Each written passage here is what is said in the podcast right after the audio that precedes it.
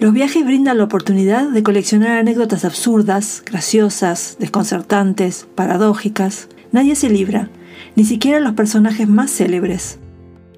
Bienvenidos a nuestra sección de Bitácoras Errantes, donde compartimos anécdotas de la vida real, de la vida en viajes.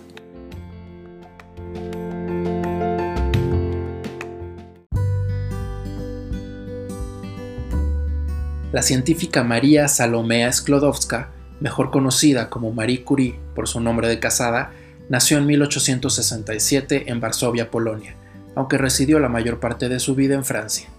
Sus investigaciones la llevaron a descubrir, en colaboración con su marido, Pierre Curie, el radio y la radiactividad. También descubrió otro elemento químico al que llamó polonio, en homenaje a su país natal. Los extraordinarios resultados de sus trabajos en el laboratorio la convirtieron en la primera persona en recibir dos premios Nobel. En 1903 le otorgaron el de física, que compartió con su esposo y con Henry Becquerel, y más tarde, en 1911, obtuvo en solitario el de química. Además, entre muchos otros méritos, fue la primera mujer en obtener una cátedra en la Sorbona de París. El inmenso genio de Marie Curie no libraba de cierta candidez. ¿O acaso se trataba de su talante científico que la llevaba a cuestionarse hasta lo que parece evidente? Lo cierto es que quienes la acompañaron durante una travesía en barco por el Atlántico tomaron nota de una interesante anécdota viajera que dio lugar a esta bitácora errante.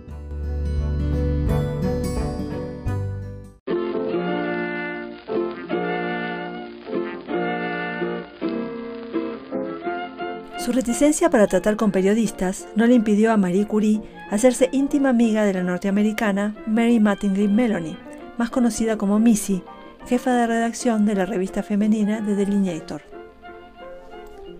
Conmovida por la frágil figura de la científica, cuya salud estaba debilitada por los efectos de la radiactividad tras largos años de manipular el radio, elemento que había descubierto y que le valió el reconocimiento internacional, Missy quiso ayudar de alguna forma. Así, se decidió a realizar una campaña en Estados Unidos para recolectar fondos con el fin de adquirir un costosísimo gramo de radio que necesitaba el laboratorio Curie. Los contactos de la periodista hicieron que la campaña Marie Curie Radium Fund fuera un éxito, pero el esfuerzo debía ser coronado con una visita de la científica polaca a Norteamérica, donde le sería entregado el preciado material. De modo que en mayo de 1921, Marie Curie, sus dos hijas, su amiga Harriet Eager y Missy se embarcaron en el buque Olympic.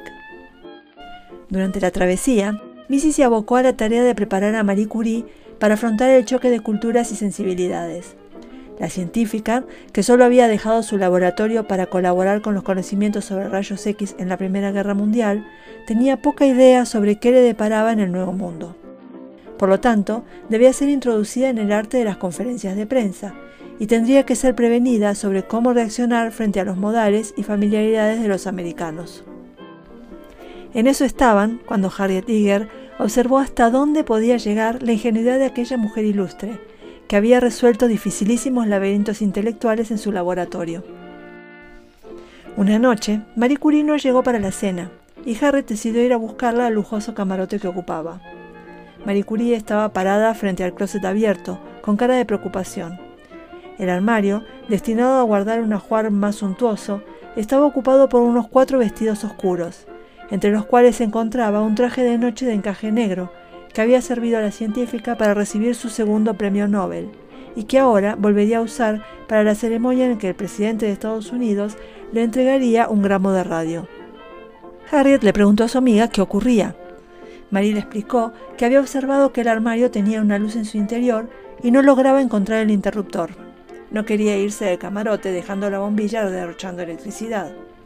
Harriet le señaló que la luz se apagaría automáticamente cuando cerrara la puerta del closet, pero la científica se mostró incrédula.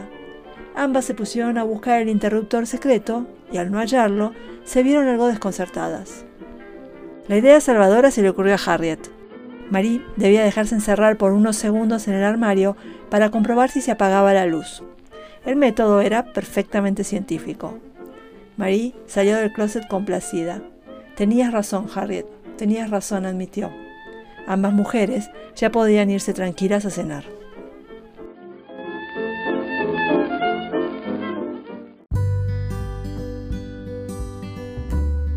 Los admiradores de Marie Curie y los amantes del turismo científico tienen dos opciones muy interesantes para acercarse a la genial investigadora.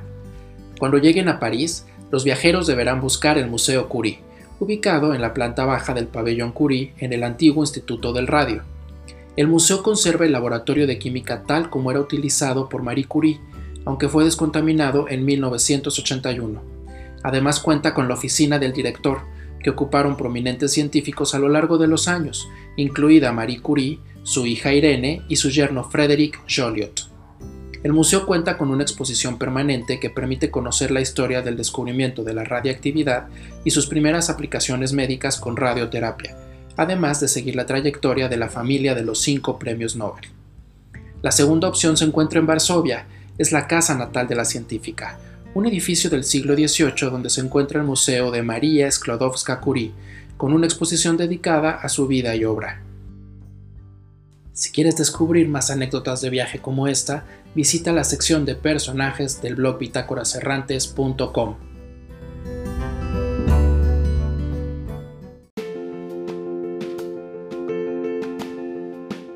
Hasta la próxima anécdota viajera. Para no perderte ninguna historia, suscríbete a nuestro podcast en tu plataforma favorita.